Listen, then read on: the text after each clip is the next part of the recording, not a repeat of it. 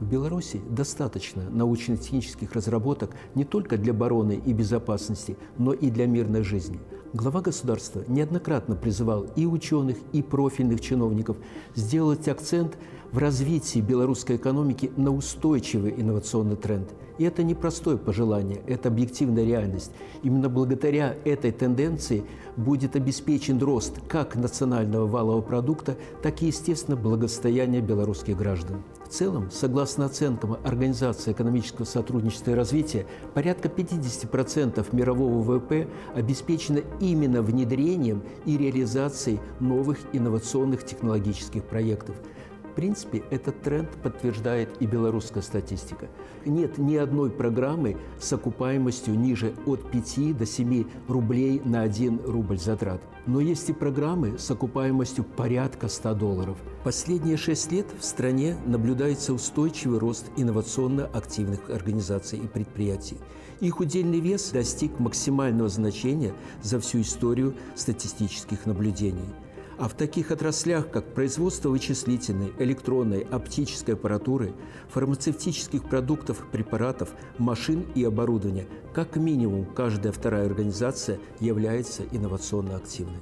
Второй важнейший показатель инновационного развития является удельный вес инновационной отгруженной продукции – Белорусская статистика ведет параллельный учет данного показателя. С одной стороны, именно инновационный показатель для внутреннего рынка, а с другой стороны, для зарубежного рынка. Для сравнения, в первом случае выступают аналоги продукции, которая сегодня выпускается белорусскими предприятиями. Во втором случае в качестве аналога выступают лучшие достижения и лучшие образцы, которые присутствуют на глобальном рынке. В частности, если удельный вес новой инновационной продукции для внутреннего рынка в 2015 году составлял порядка 36%, то в 2021 году это значение достигло почти 53%. Налицо положительная динамика.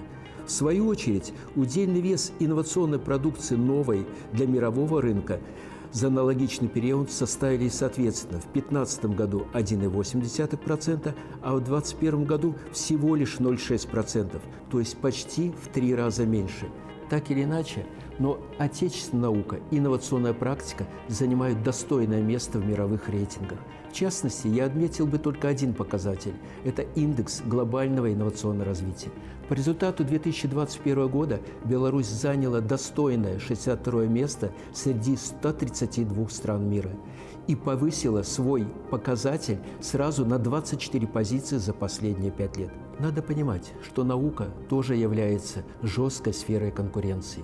И с этой точки зрения понимание своего странового места в этой сфере, определение приоритетов и трендов развития мировой экономики, мировой инновационной системы сегодня как никогда важно для определения и концентрирования точек роста в целом белорусской экономики как на среднее, так и на долгосрочную перспективу.